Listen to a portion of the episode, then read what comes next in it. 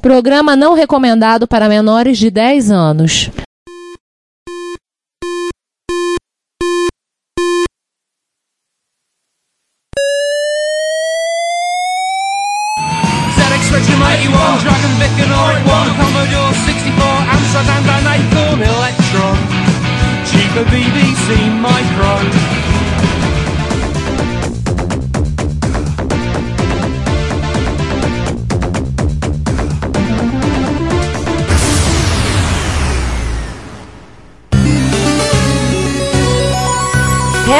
Retrocomputaria, porque velho é o seu PC.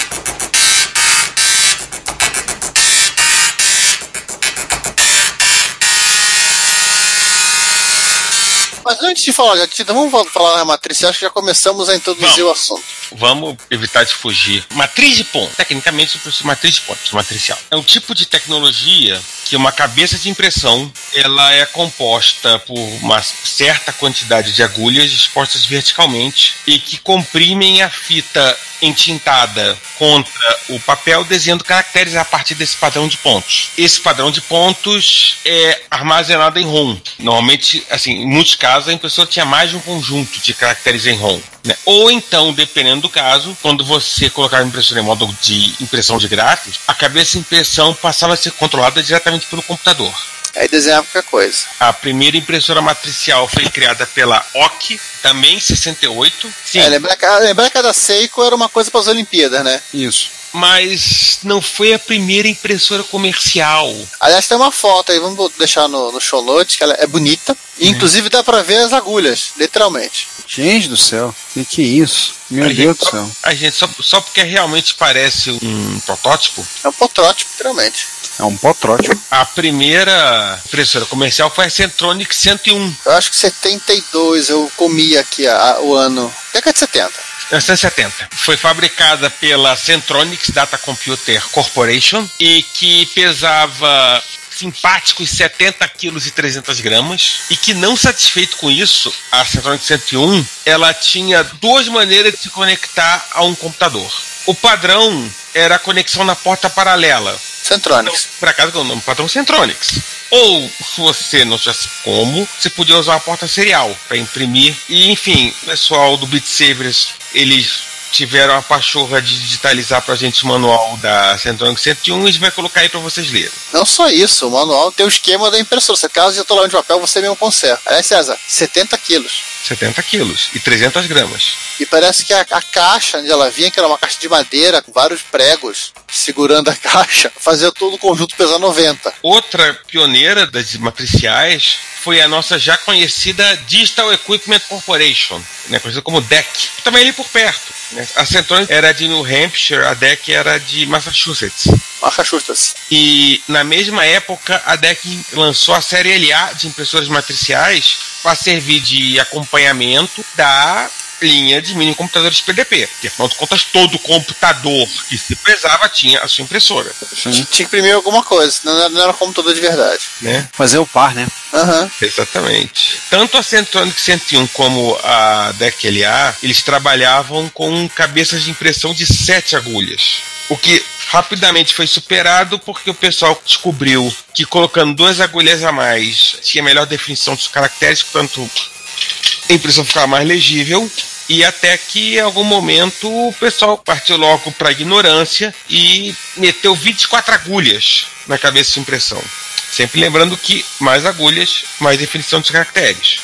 E mais barulho. Barulho. As impressoras matriciais elas também imprimiam em cores, né? Você tinha duas formas de se imprimir colorido na matricial. Uma era a forma mais óbvia, né? Você colocar uma fita de impressão de outra cor.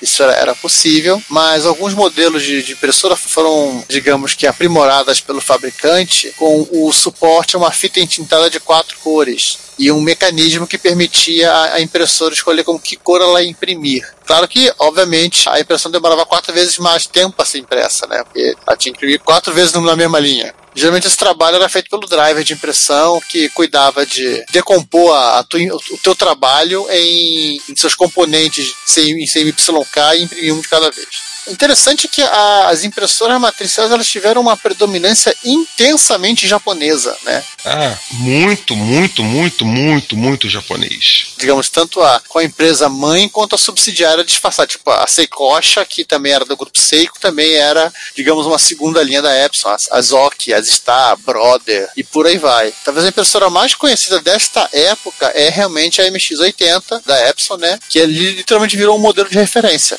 É, o- os modelos se diziam compatíveis com a MX-80. Sim. É, e aqui no Brasil, né, quando a reserva do mercado, nós tínhamos fabricantes nacionais, né, como a Elebra, a Eugene, a Graphics e até a Rima, que fa- fabricavam a- as nossas impressoras para cá. A Elebra chegou, inclusive, a, a- a fabricar impressora laser, né, já no começo da década de 90, e a Eugene, se eu não estou enganado, ela fez uma, uma parceria com a japonesa Canon para trazer já de tinta. Depois ela desistiu dessa vida e a, a Canon entrou de forma independente. Bom, agora vamos, vamos fazer algo mais menos barulhento? Chega de impacto. Chega de baixo.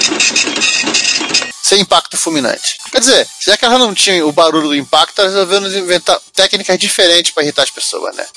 Essa eu vou deixar pro Ricardo começar. Bem, impressões matriciais também. Era possível imprimir em cores com as matriciais. Não, estamos já de tinta já. Ai, que burro, dá zero pra ele. O Retrocomputaria está disponível em vários serviços de streaming de áudio. Entre eles temos o YouTube, o iTunes, o TuneIn, o Stitcher, a Last FM, o Evox, Castbox FM, Player FM, Google Play Música. E agora também disponível no Deezer e no Spotify. Não deixe de ouvir, comentar e compartilhar o nosso trabalho. Nosso muito obrigado por sua audição. É por isso que o sindicato tá essa matança aí. Classe desunida. Jato de tinta. Pessoas jato de tinta do inferno surgem na década de 50, mas começam a ser usadas comercialmente nos anos 70 do século 20. Qual é a ideia? Na cabeça, você tem várias saídas de tinta, né, vários tubinhos, você tem diversas variações nesses tubos conseguir diferentes quantidades de gotículas de tinta. Então tem um gerador de gotas que puxa a tinta do reservatório, gera a gota e de acordo com a necessidade ele emite, ele atira aquela gota de tinta por um daqueles buraquinhos do cabeçote. né? Tecnicamente ela cospe no papel. E aí utilizar os cartuchos com tinta das quatro, usar ou impressoras que tenham quatro cartuchos de tinta ou um cartucho que tem um preto e um colorido, você consegue com isso misturando as cores que você vai obter uma gama bem variada de cores. Aliás, houve, houve até um modelo de impressoras que da HP que tinha quatro cores do, do- no colorido. Não, cinco, né? Tinha o CPYK e tinha mais um para fazer sabe sei lá o quê. Ah, existem impressoras. Meu pai teve uma jato de tinta que tinha seis cartuchos. Mas ela tinha mais duas cores que eram mais para impressão fotográfica. Foi um desperdício de dinheiro. Então, a primeira impressora jato de tinta do pessoal foi a ThinkJet, da HP. Depois, pela marca, até hoje usado DeskJet, né? Lançado no 1984. Era uma impressora que imprimia 150 caracteres por segundo. Só usava formulário contínuo e era compatível com a Epson MX80. É, dois. Que negócio é esse? Se você olhar a foto da, da ThinkJet, você vai achar que era uma impressora matricial. Inclusive, a parte divertida, ela fala que ela é uma impressora eh, indicada para você usar no seu Apple IIc ou no seu PC Júnior. Eu vi agora pessoa, cara, toda a cara de matricial. Toda a cara. E aí, como já citei, quatro anos depois saiu a primeira DeskJet e em 1990 a icônica famosa DeskJet 500, que tem gente que se bobear tem até hoje. Era uma boa Só- impressora. Sim, uma ótima impressora. Gente que adora a DeskJet 500 e tem. E a partir do ano de 1996 aí a HP ficou maluca, né? Ela desembestou e toda, a cada semana sai uma impressora nova. Aí Eles soltam um modelo de impressora toda um atrás do outro. Cada em um 96 com uma- a HP virou fábrica de tinta, né? Ah, é, ela assumiu como fábrica de tinta. A impressora ela vem de curtição. Comparando com as matriciais, elas são bem mais silenciosas, tem uma qualidade de impressão muito melhor, tanto que teve as matriciais de 24 agulhas e elas simplesmente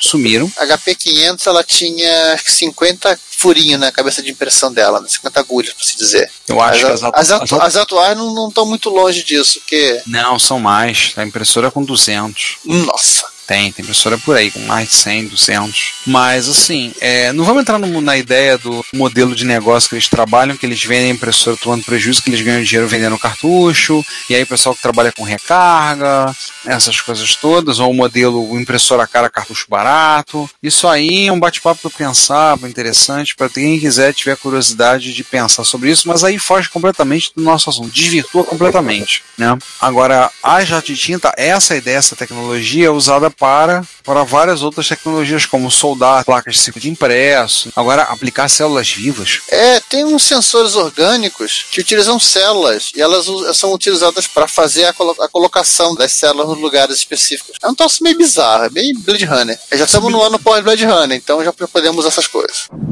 I'm sorry, Dave. I'm afraid I can't do that. Isso me lembra uma- um aparelho que eu vi ho- hoje, anunciado num crowdfunding, que é um aparelho para montar placas de circuito impresso. Você tinha a placa de circuito impresso, tem uns componentes, um equipamento que vinha, ia pegando os componentes por sucção e ia colocando. Você programava e ele ia montando a placa, montando o PCB e colocando os componentes todos no PCB. Olha, a versão doméstica dos robôs que eles já usam para isso. É, então eu vi isso hoje no anunciado no embarcados.com.br e dali ver o lançamento. Coisa básica, barata, uns 725 dólares. O mais barato do crowdfunding. Sim. O mais barato sim, que assim, é funcional, porque tinha umas outras lá, tem um pouco mais barato, mas era o seguinte, a impressora não está completa, tá? Então já vai sabendo que vai faltando coisa, vai ter que bora gastar. Mas digamos, o modelo desse equipamento mais funcional, 725 dólares. Mas aí tá bom falar de impressora jato de tinta? Impressora que cospe tinta no A papel? gente pode citar rapidamente, a Apple chegou a comercializar modelos dessas de, impre- de impressoras da Canon, como a marca Apple Writer. É, você também podia utilizar essas máquinas, muita gente utilizou essas máquinas em equipamentos de 6 bits, em Atari ST, em Amiga. Em máquina 8 bits, não, porque já elas já estavam já um pouquinho mais, mais além. Mas elas eram, alguns modelos aceitavam a linguagem de impressão da Epson, né? Alguns modelos da Sim. Epson, o ESC P2. Ah, eu cheguei a fazer um programa que imprime tela de screen 12 no MSX numa impressora padrão PCL HP. Tem que ver onde, tá, onde foi parar isso. Algumas têm suporte ao ESC P2, né, para poder fazer impressão. Alguns não, as da Epson. É, tá, tudo bem, mas não são todas mais da Epson que tem. Mas algumas Epson têm suporte. E aí, velhos problemas que a gente fala do entupimento de cabeçote, que a gente já citou. A Epson tem uma série de entupimento de cabeçote. E o formato. A minha morreu sufocada, não se esqueça disso. Pois é, né? A minha já teve o cabeçote limpo no ano da graça 2018 e no ano da graça 2020 vai, no início vai ter que ser limpo de novo. É porque é um caminho sem volta. Ah, é. Limpar cabeçote é um caminho sem volta. Pois é. Só acaba quando a impressora te, man- te mandar de vez para o inferno. Ou você, ou você fizesse primeiro com ela. É. É. Ou, né, ou você cometeu uma impressora CID. Uhum. Putz, que nome horroroso. Nome horroroso, gente, que inventei. Eu sou contra a inteligência. Ah, vamos seguindo aí, vamos falar de, de Vamos, tecnologia. vamos, Vamos, vamos falar de tecnologia, vamos falar de tecnologia, vamos falar de laser. Laser é o futuro.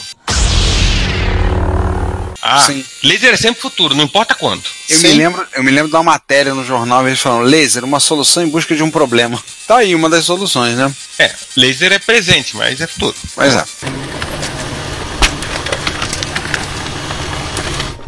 mais interessante da impressora laser é que ela funciona muito parecido com uma copiadora. Só que a copiadora, ela lê o documento original, em termos analógicos, e polariza o cilindro para que o pra toner da, da copiadora prenda no cilindro e depois prenda no papel. A impressora laser que, como é que ela faz? Ela escreve no cilindro a partir de um feixe laser. O feixe laser polar- polariza o cilindro, polariza o papel, escreve lá, ponto. Puf, tá impresso. É, vale lembrar para quem não entendeu, só ter ideia é o seguinte: você tem o cilindro, né, um cilindro forte sensível, a laser grava uma ela na verdade é uma impressora de página, né? Aham. Na página inteira. Aí você vai, ela grava no cilindro o fecho de o faixa de laser, aí é borrifada, eu tô falando certo, a borrifada a tinta, né, que é tinta em pó, no Não é cilindro. tinta, é, uma, é literalmente pó, não é tinta, é um plástico. É, é um ele, gruda, ele gruda no cilindro, depois ele gruda no- no papel, e o papel entra dentro do fusor, que literalmente derrete o pó, que é um plástico, e ele gruda em definitivo para sempre, por toda a eternidade, mais 15 minutos, na folha. Na folha. Se passar rápido demais, não, não dá tempo de grudar. Se passar lento demais, pega fogo.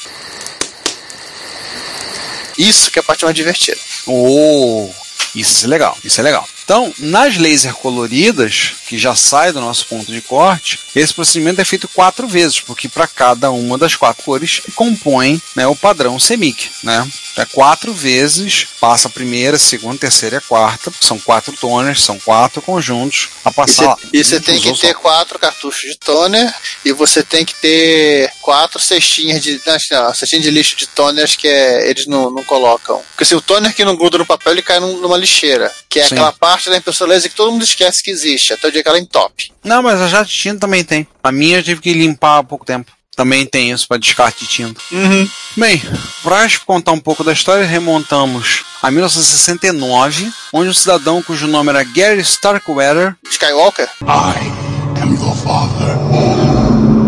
Quase, Gary Starkiller, é, desculpa, Todo mundo gosta de nave. Gary Starkweather, que trabalhava no departamento de desenho de produto da Xerox, teve essa ideia de usar o laser, laser é o futuro, né, né para desenhar a imagem para ser colocado, gravado no cilindro da impressora. Tipo, ele bateu a cabeça, em vez de pensar no capacitor de fluxo, ele pensou nisso.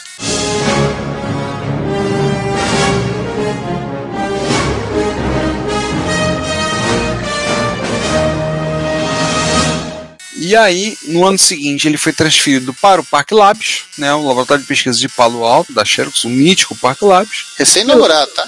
Isso. E, junto com mais dois cidadãos, o Butler Lampson e o Ricardo, Ronald Ryder. a, a Xerox estava achando que ia fazer vários produtos quando lançou, criou o parque. Sabe de nada, inocente. Então, junto com esses dois, mais, esses dois cidadãos, Butler Lampson e Ronald Ryder, eles pegaram uma fotocopiadora da Xerox, a Xerox 7000, e transformaram ela na primeira impressora laser, que é a Xerox 9700. E vendeu bem. O, aliás, era essa impressora que, que deu o rolo com o Stallman? Sim, essa é. Depois eles também ofereceram uma impressora dessa lá pro MIT e eles precisavam fazer o monitoramento. A, a Xerox falou que não, vocês não vão poder olhar nosso software. Aí o Stallman não curtiu isso, aí resolveu criar um mundo de software livre só para ele e os amigos. E aí ele chutou Aliás, a bola na barranca. é, colocamos, colocamos mais uma coisa no grande PowerPoint do point do parque, né? É, Indiretamente, né, o Parker tem uma certa responsabilidade no início do movimento do software livre. Muito bom, Parker, muito bom. Tá vendo o que vocês fazem? Então, vai. Não, não, não, vai falar que esse senão é um podcast de piada sem graça envolvendo parque. Então, já em 72 saiu a Xerox 1200, ela era baseada na copiadora na Xerox 3600. A Xerox também adorava botar número, né? Não era achando que essa IBM, né? É, ela lançou essa impressora, a primeira laser comercial. E em 76 a IBM lançou a sua laser, que é a IBM 3800. Aí vem aquela coisa que você deixa até cair uma gota de veneno ao falar, né? BM sempre segundo lugar. Opa! e o objetivo de começar a substituir as impressoras de linha dentro dos CPDs, né? Data, porque data center é uma coisa do seu tempo, coisa de garotinho juvenil. Data center é o escambau. Aqui é centro de processamento de dados. Porque os caras da IBM estavam cansados de ficar gritando dentro, dentro do CPD para falar com os funcionários. Bom, mas esse não é um podcast sobre na história de CPD e sobre veneno. Sobre veneno e esse é um podcast sobre eu ficar falando toda hora, é um podcast sobre, sobre isso. né. Mas é, é uma grande curiosidade, né? Inspirada nesse sucesso da, da Xerox com a série 9700, os japoneses lá da Canon, eles, poxa, gente também pode fazer um negócio desse. E eles resolveram fazer uma, uma pensando em outra coisa. Resolveram fazer uma impressora de mesa e de baixo custo, a Canon LBP10. Depois eles sofisticaram um pouco esse, esse modelo, né? lançaram o LBP CX, que usavam um motor de impressão, né, todo aquele conjunto, cilindro, fusor e companhia, que eles chamaram carinhosamente de Ca- Canon CX. Só que assim, nessa época não tinha MSX ainda, e a, a Canon ela não tinha muita experiência em, em fazer venda pro, pro usuário direto, no usuário final. É, não que tenha melhorado muito. Não, não melhorou. Mas enfim, isso não vem ao caso. É, mas assim, ela, poxa, vamos tentar fazer umas parcerias com as empresas do Vale do Silício, né? As startups de lá, e ver se eles têm um. se eles se interessam. Aí eles contactaram três empresas da, lá da região da. Do, do- da- três startups, né? Contactaram a Apple, compacta- contactaram a HP e contactaram a Diablo Data System. Obviamente que a Diablo recusou essa oferta Canon, por algum motivo. Ai, caramba! Pra quem não lembra, a Diablo Data System era uma subsidiária da Xerox, desde 72. É, os japoneses não fizeram dever de casa. Ou seja, eles ofereceram o produto para concorrente. Acontece. A HP já não era uma startup na época, né? Era uma empresa Não, já uma empresa mas já grande, era uma empresa do estabelecida. Silício. É uma empresa Vale do Silício. Startup mesmo aí, a novidade é- era a Era empresa Apple. dos dois Steves, né? É, e, e ainda assim já, já, já não era nenhuma garotinha juvenil. Não, já era. É, também os, os caras não iam cruzar o oceano para falar com empresas de micro pequeno porte, com jovem de patinete. Aí, né, em 84, utilizando o, o motor da Canon CX e um software que ela mesmo desenvolveu, o Coffee Coffee HP PCL, né, a HP lançou a LaserChat. E no Nossa. ano seguinte, né, fala você. No ano seguinte, a Apple fez o mesmo, pegou, também baseado na Canon CX, lançou a Apple Laser Writer, Writer, mas essa já usando uma linguagem de descrição de página, que é o PostScript, que é desenvolvido pela Adobe Systems. Adobe, a mesma do Photoshop, sim. No mesmo É ano. PDF. E do PDF. No mesmo ano, a Aldus lança o Aldus PageMaker, que foi usado junto com o Macintosh e a LaserWriter, ou seja, abriu aí a porteira, abriu-se aí a comporta e lá vem o Desktop Publishing. né? E lá se vai a Desktop Publishing aí a 3x4 comendo solto. É que foi quando explodiu essa, essa ideia de você fazer fazer o cardápio do restaurante na sua casa. Exatamente. Mas Dando enfim, uma pa- é, pulando um pouquinho de tecnologias, é, falar uma e, coisa. é, não, e e isso que a gente esqueça. Guarde 1985. A gente vai voltar esse ano ainda. Sim. Sim. Agora eu queria só dizer um negócio pra você. O Retrocomputaria é um podcast gratuito. Isto significa que você paga nada para ouvi-lo ou para visitar o nosso site. Mas isso não significa que não tenha custos, pelo contrário. Nós da equipe investimos tempo, conhecimento e dinheiro nossos para entregar a vocês o melhor conteúdo que pudermos proporcionar. Logo, convidamos você a nos pagar um café. Sim, na página relacionada no nosso site, você pode fazer uma doação em dinheiro, inicialmente no valor de um cafezinho. Agora, se você doar o valor de alguns cafezinhos, você poderá receber um brinde nosso, um cordão de crachá. Se o valor for ainda maior, você ganhará, além da nossa gratidão, uma camiseta do Retrocomputaria. O frete é por nossa conta. Nós temos lá botões para doação pelo PagSeguro, pelo PayPal e pelo Mercado Pago. Então, pague-nos um café, mesmo que você não consuma essa bebida. Se você preferir, você também pode ir até o link loja no nosso site e adquirir no Mercado Livre alguns dos itens que vendemos. E por último, se você quiser doar um item de hardware, aceitamos de bom grado. Todo o lucro das vendas e das doações é revertido para o sustento desse podcast e site, e você nos estará nos ajudando a realizar esse trabalho. Nosso muito obrigado. Se vocês gostaram, gostaram. Se não gostaram, que se dane. Agora sim, vamos esquentar as coisas. Sim. Impressora térmica. É quase igual a garrafa térmica, né? Não, não. Não, não. É, a impressora de térmica, ela não mantém o café quente. É uma pena isso. É, a impressora térmica, no final das contas, ela funciona muito parecida com a matricial. Também usa a agulha batendo no papel, só que a fita entintada ela é substituída por um papel reagente, no caso o famoso papel de fax, ou se você tiver uma ZS Sprinter, um, o papel preto tratado com uma fina película de, de alumínio que evapora ao, ao contato com a agulha. Quando a agulha dá porrada, o alumínio evapora e imprime. Aquele cheirinho de, de câncer no ar, né? É, existiram algumas impressoras semelhantes para o MSX vendidas no Japão, que eram térmicas, mas que usavam uma fita com material plástico que se fixava em folhas de papel comum. É, você podia imprimir com papel especial, né? Mas se você quisesse papel, o papel comum, você usava aquelas fitinhas chechelentas. É, a FSPC1 do Turbo R, as FSP, alguma coisa lá, que elas fizeram para todos os. que principalmente a Panasonic lançou, elas eram impressoras térmicas, mas também eram ditas como impressoras de 48 agulhas. Haja eu acho que a, a, a do MSX2, eu acho que elas eram de 20 e pouco, né? A do Turbo R em particular, que é 48, a FS, FSPC1. Eles quiseram abusar um pouco. Que, inclusive, é quase a resolução, a resolução gráfica da contemporânea HP500, né? Sim, é, eu bem queria ter uma impressora dessa, mas o problema é que não tem espaço para ter. É, algumas dessas impressoras, uma fita de material plástico preto para impressão e etiquetas, geralmente são usados nas impressoras de peso de balanço do mercado. É coisa que vai molhar, eles trabalham com isso. Ou aquelas impressoras de etiqueta de, de crachá, né? As impressoras zebra, elas também trabalham com isso. Elas usam uma fita de plástico que é, é, é quase o funcionamento da impressora do MSX, né? Só que é.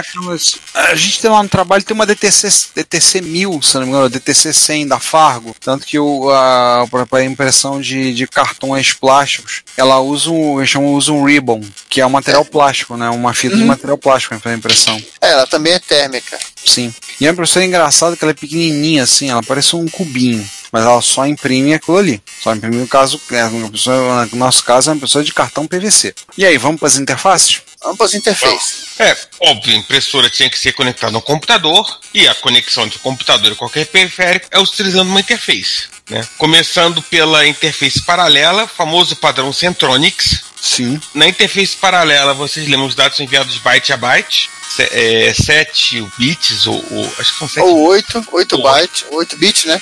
Ela é uma porta mais fácil de fazer por esse motivo, né? Um circuito mais fácil, mais rápido. E era a porta padrão, foi a porta padrão do Atari ST, do Amiga, PC, MSX e dos Apple II aqui no Brasil. O pessoal comprava, ah, como é assim, na época da reserva de mercado, as impressoras, era raríssimo você encontrar uma impressora serial, geralmente você comprava paralela mesmo. Pois é. Aí duas observações. A primeira é, o Stand 1000, eles utilizaram a porta paralela padrão, mas o conector era um conector Edge, não era um conector Centronics nem um DB25. Economiza solda. É. E- Economia porca. Isso. E, algum- e alguns computadores, como o nosso queridíssimo Expert, eles usavam um conector reader na porta de impressora. E mas era em paralela. Mas aí, se você quisesse, você podia comprar aquele espelhinho de placa-mãe de PC para você colocar. Você colocava você tinha um DB25 do outro lado. Isso o pessoal descobriu muito tempo depois. Mas vamos. E claro, toda vez que alguém fala interface paralela, você tem que falar interface serial, porque esse é o equilíbrio do universo. né? Se bem que não existe a PB na Universal Parallel Bus, existe a Universal Serial Bus, mas enfim, isso é outra história. A interface serial, ou algo parecido com o serial, como a famigerada porta IEC dos Commodore de 8 bits, né? Sempre lembrando, você manda os dados bit a bit.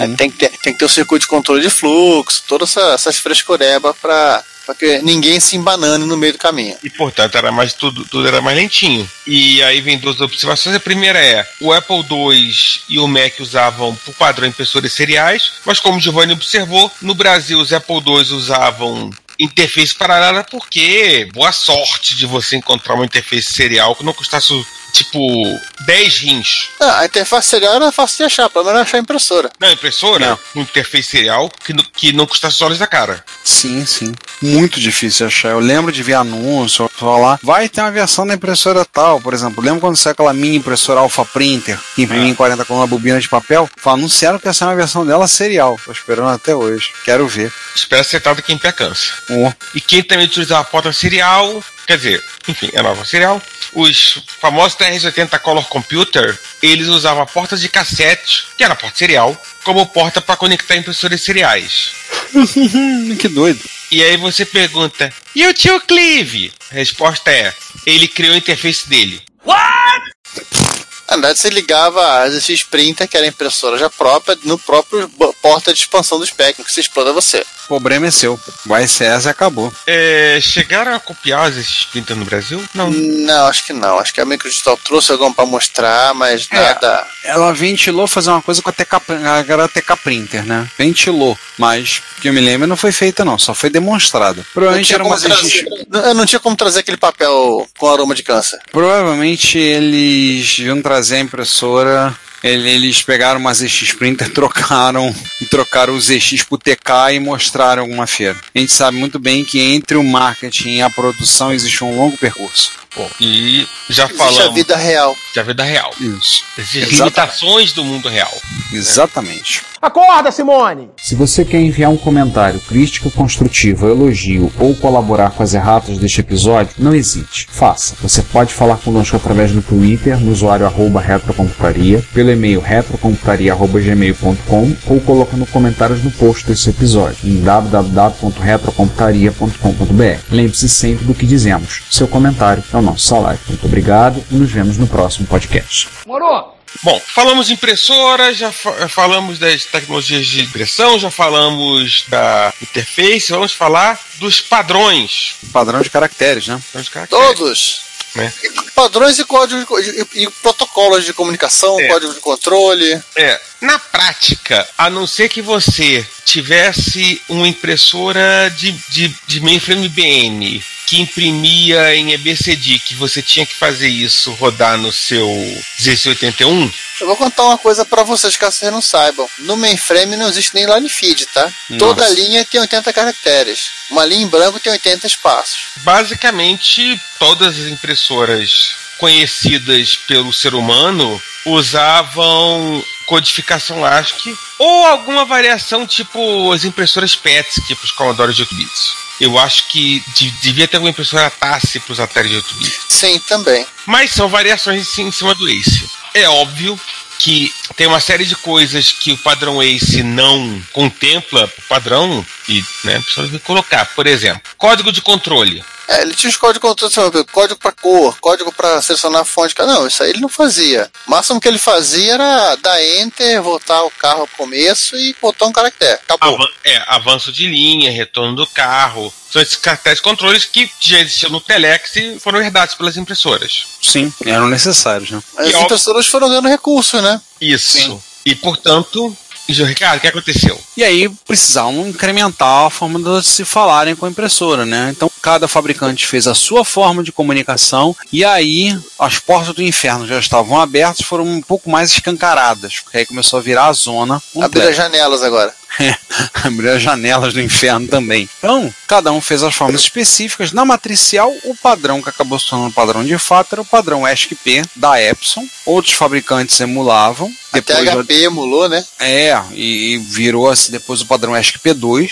E aí, para você se comunicar com a impressora. Vale lembrar que duas observações. Na IBM, as ProPrinter tinham seu padrão próprio. Eram Ah. matriciais que elas vendiam, não necessariamente homem frame. E as impressoras japonesas para MSX seguiam o seu padrão que era completamente diferente do ESC-P. Aliás, se alguém souber alguma documentação sobre isso, eu gostaria muito de ler para saber que diabo de padrão é esse que eles usam. É, Não dá para entender muito bem, não. No caso, para laser, o que virou mais ou menos o padrão foi o PCL, que era a linguagem de descrição de página criada pela HP. Isso não é bem uma regra, dado que existem em algumas impressoras, talvez mais antigas, já a tinta laser da Epson, ela tinha o padrão USP implementado. E a HP implementou uma parte do PCL, não completamente, no lembrar que, a- é, lembrar que a laser, né, é a laser é uma impressora de página, o PCL é uma linguagem para descrição de página, e eles implementaram uma pequena versão do PCL, ou seja, alguns recursos do PCL, como você precisava trabalhar com a página inteira para desenho, não funcionavam, obviamente, na já de tinta.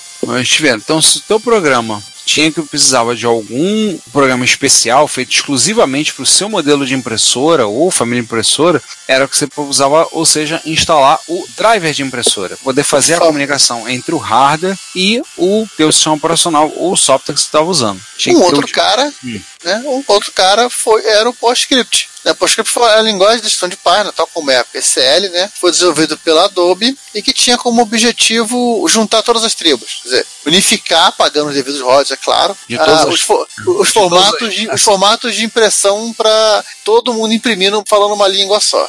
De todas as tribos, povos e raças, né? Junta Sim. num lugar só. Mas é o esperanto das impressoras. todo mundo pagando royaltyzinho para Adobe. Aliás, outro dia eu estava falando que no grupo de WhatsApp de MSX, que estão falando sobre PostScript, né, e gente dizendo que dá para fazer umas coisas meio mirabolantes, né? PostScript é quase praticamente uma linguagem de programação. É uma linguagem de programação. Eu conheço uma pessoa que ela, ele tinha uma agenda. Era um programa em PostScript, você apenas que você definia qual era o ano que você queria imprimir e ele literalmente gerava um arquivo PostScript para a fotocompositora que era toda a agenda do daquele ano. Nossa. E aí, já que a gente citou a Adobe, falar para os garotinhos que, pra turminha aí que adora brincar de Lightroom, After Effects e Photoshop, que a Adobe foi fundada por dois cidadãos chamados John Warnock e Chuck Gask. Gretchen, Gretchen. Quase, quase Gretchen. Para com essa sacanagem! Chuck Gask. Em 1982, eles saíram do Park Labs, onde eles trabalharam num projeto de criar uma linguagem de descrição de página para as impressoras laser da Xerox, projeto Interpress.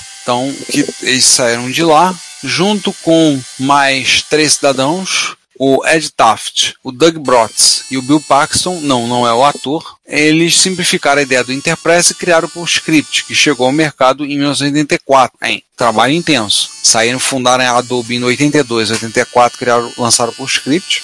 Nessa mesma época, o Steve Jobs veio conversar com eles para ver se dava pra adaptar esse negócio, esse tal de PostScript. Por algum motivo, né? É, para botar, para que forma que ele controlasse impressoras laser, impressoras de página.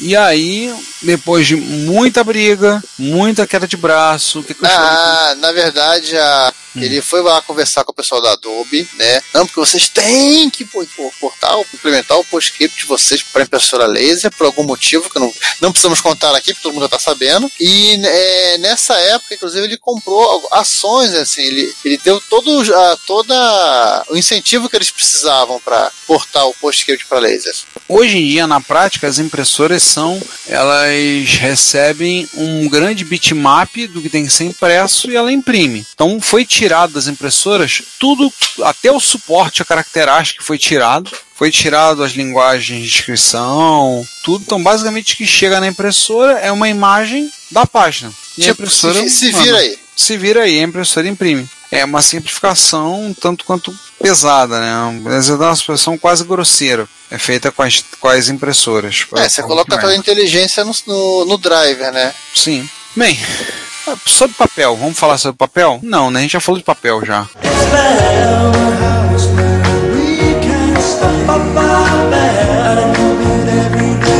É, falando rapidamente de papel, a, a forma contínuo, folha de papel A4, papel maço, papel ofício, papel térmico. Ah, Vamos Tá falando de papel lá atrás, falamos um pouco nesse episódio. Teve episódio passado, nós falamos sobre dispositivo de armazenamento, a gente falou de papel. É, Então, Qualquer coisa, vocês vão lá e assistem as temporadas de Casa de Papel e fica feliz com isso. é, vai cantando Bela Tchau e tá tudo feliz, muito feliz. Una mattina mi son svegliato, oh bella ciao, bella ciao, bella ciao, ciao. É, algumas curiosidades. As impressoras de sublimação por cera seguem uma técnica parecida com as impressoras térmicas. né? Aliás, eu, na pesquisa eu descobri que antigamente a gente sempre falava das. Qual é o nome daquela fabricante de impressora laser? Technotronics. Ah, sim, parecido. Tec- Tektronix. Tektronix. É, a Tektronix agora da Xerox. A Ah. Xerox comprou. É, porque as impressoras a laser era a série Phaser, hoje Xerox tem um monte de Xerox, Xerox Phaser. Na Não. verdade, são as Tektronix. Pois é. Hoje em dia a impressora usa porta USB ou rede padrão Ethernet ou rede sem fio. A minha em particular é, funciona com rede sem fio. Tá lá me olhando ainda. É, algumas impressoras ainda dão suporte a ASCII ou ASCII-P das antigas matriciais. É Algumas, descobrir assim, mas é, é difícil achar. mas descobrir quais, né? Tem que ver com uma maneira de descobrir como, né? É, as impressoras hoje em dia na prática são um computador que também imprime, então começou as.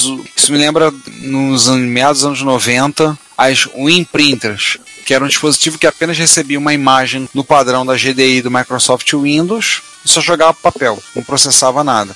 Então quem Mas fazia hoje- o papel é, pesado dia- era o driver. Hoje em dia elas têm até servidor web, né? A minha tem servidor web, eu, acesso, eu, eu consigo digitalizar a coisa direto pela, pelo navegador. Eu até atualizo o firmware da impressora pelo navegador. É, a minha só está conectada pelo Wi-Fi graças ao WDS e tudo faz remoto. Mas tem muita impressora hoje em dia com servidor web, como você falou, inclusive com os recursos como, por exemplo, a impressora te manda e-mail dizendo: Ó, tá acabando o toner, compra aí pra mim, vai. Não, a HP já tem o link pra você comprar na loja, né? Compra pra mim. Só clicar aqui que já, já é só botar o número do cartão, literalmente. Algumas pessoas vão citar que a gente não falou da Lexmark. A Lexmark tá meio fora do nosso ponto de corte, mas não custa nada comentar, né? Que a Lexmark, na verdade, ela era uma, a divisão que fabricava impressoras da IBM, a, citada mais acima. e a divisão de teclados também. É, né? da grande fábrica de teclados, teclado, mouse e impressoras. A IBM, ela, na, na, naquela grande organização lá do carinha da, da Nabisco, eu lembro o nome dele? No nosso Começa- ponto corte, né? começo, da, é, começo da década de 90. Lugetz, né? Acho que foi. Sabe se tá por aí? Lugues, Lugues, né? Então,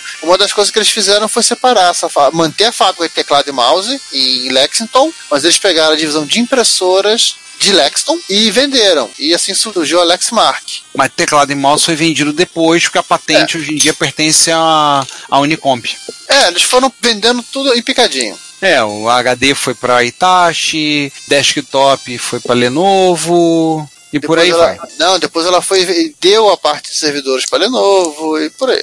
Então, assim, por isso que vocês eh, estão estranhando que a Lexmark não foi citada nesse episódio. É, ela foi um pouco além do nosso ponto de corte. E pra fechar o, a grande tirinha do Matthew Inman, o The Oatmeal, quando ele compartilha conosco o, todo o ódio que ele sente pela, pelos instrumentos infernais vindo do inferno que servem tão somente para tornar nossa vida um inferno. Grande comentário dele sobre impressora. Mas, precisamente, as matriciais já te tinham. Gente, vale a pena ver essa tirinha, é muito engraçado. Basicamente, eu só vou ler o título. Por que, que eu acredito que as impressoras foram enviadas do inferno para nos tornarmos miseráveis? Vale a pena ler. E eu tenho certeza que vocês, vocês concordarão conosco e concordarão com o Oatmeal nessa. É, alguns inclusive recomendarão o pôster, né? Aliás, se algum dos nossos 17 ouvintes ainda não leu, nós vamos colocar no show notes. É, fim da história. Vale a pena. E assim chegamos no final da impressão? Chegamos. Chegamos. Olha, sem acabar o toner, sem acabar a tinta, sem acabar, sem o papel atolar, Mas a gente premia o modo econômico, mais econômico possível, né? é, com lápis e papel ao maço. É. Então, falando nisso, alguém já foi ver, ver sobre o gerador automático de pauta? O gerador automático de pauta está imprimindo a pauta agora e diretamente num mimeógrafo. E neles a gente pode confiar. E quem providenciou o álcool como mimeógrafo? Não, usamos querosene mesmo. Ah, tá bom saber. Vamos ficar todo mundo chapadão. Por aí. Peraí. Mas, gente, primeiro episódio da 11 temporada do Reto Computaria. Muito obrigado por ter ouvido até aqui. Não nos responsabilizamos sobre o ódio que vocês acabaram despertando sobre as suas impressoras. Acredite, ele é mútuo e nós também compartilhamos desse ódio. Então, por hoje é só e nos vemos então no próximo episódio. Até mais. Bom, impressora, melhor não tê-las, mas se não tê-las, como saber? É isso. A gente volta, sei lá com que, porque essa impressão. Cara, eu não aguento mais esse, essa impressão dando pau, bicho. Tchau. Então, gente, até mais. Eu vou continuar girando a manivela do mimeógrafo aqui e torcer para sair alguma coisa. Pelo menos eu espero que vai sair alguma coisa. Dá o teu recado aí. Se você quer ouvir esse podcast ou outros episódios a partir do YouTube, nós temos um canal www.youtube.retrocomputaria. Lá temos os episódios colocados e temos também playlists separadas para os episódios do Retro Computaria, Retro Hits, Retro Besteiras, Repórter Retro. Eventualmente, alguns vídeos estarão sendo colocados lá. Como vocês sabem, nós somos melhores em áudio do que vídeo, mas vídeos relacionados a eventos de retrocomputação e outros assuntos relacionados estarão disponíveis no nosso canal. Não deixe de assinar, não deixe de ouvir o Reto Computaria e pedimos, compartilhe, conversa com seus amigos, apresente o podcast. Obrigado. Ninguém é obrigado a ouvir merda. Timex Sinclair 1000, 50 reais. Commodore 64, 400 reais. Turbo R, 1.800 reais. Retrocomputaria não tem preço.